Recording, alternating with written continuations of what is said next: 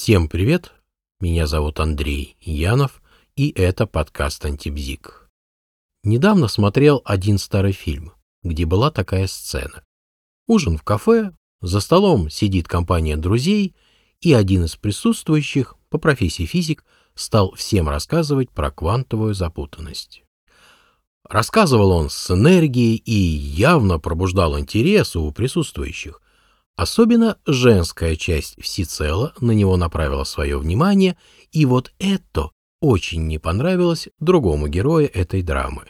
В ревности он произносит обращенную к этому физику фразу «Если ты такой умный, то почему такой бедный?» И тот замолкает. И на самом деле эта английская поговорка, точнее пословица, произносится тогда, когда нужно поставить на место того, кто уж слишком много умничает, но сам малого добился, то есть не богат. И вот что тут интересно. А есть ли прямая зависимость между умом и богатством? Не спешите с ответом, не все так однозначно.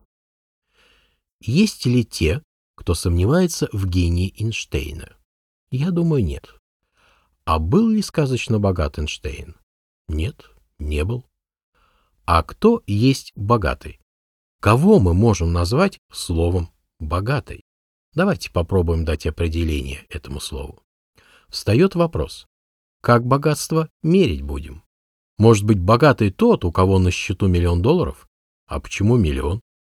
В наши дни это уж и не такие фантастические деньги. Может быть, тогда 2 миллиона? Или, может быть, достаточно всего 100 тысяч? И, кстати, богатство это про относительную величину или абсолютную? Непонятно, от какой цифры начинается богатство. А если принять, что богатство — это относительная величина, то все окончательно становится запутанным. Я думаю, что если отталкиваться от цифр, то вряд ли можно будет прийти к корректному определению. Мне нравится такое определение. Богатый тот, кто имеет денег больше, чем ему необходимо для осуществления всех его желаний.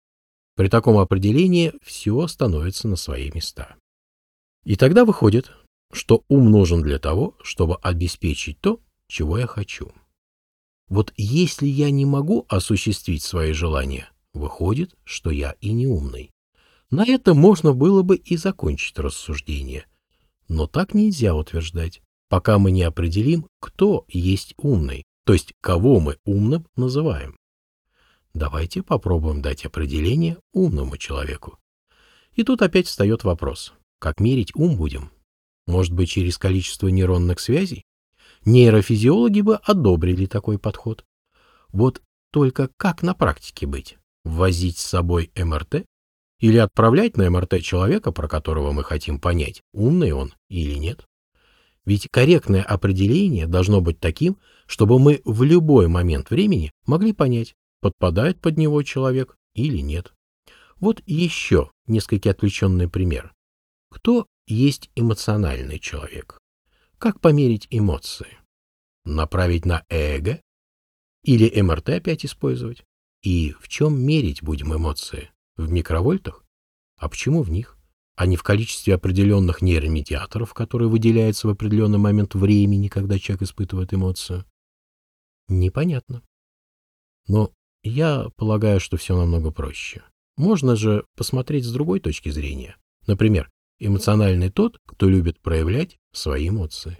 Все оказывается просто. Но вернемся к уму. Кстати, чем умный от мудрого отличается?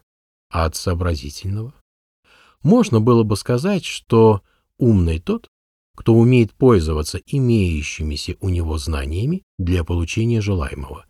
Но что-то в этом определении меня несколько смущает. А ваше определение умного человека как будет звучать?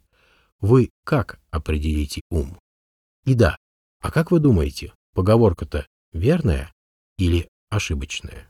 Вот на этих вопросах и есть желание завершить это короткое повествование. Всем желаю всего хорошего. Всем пока.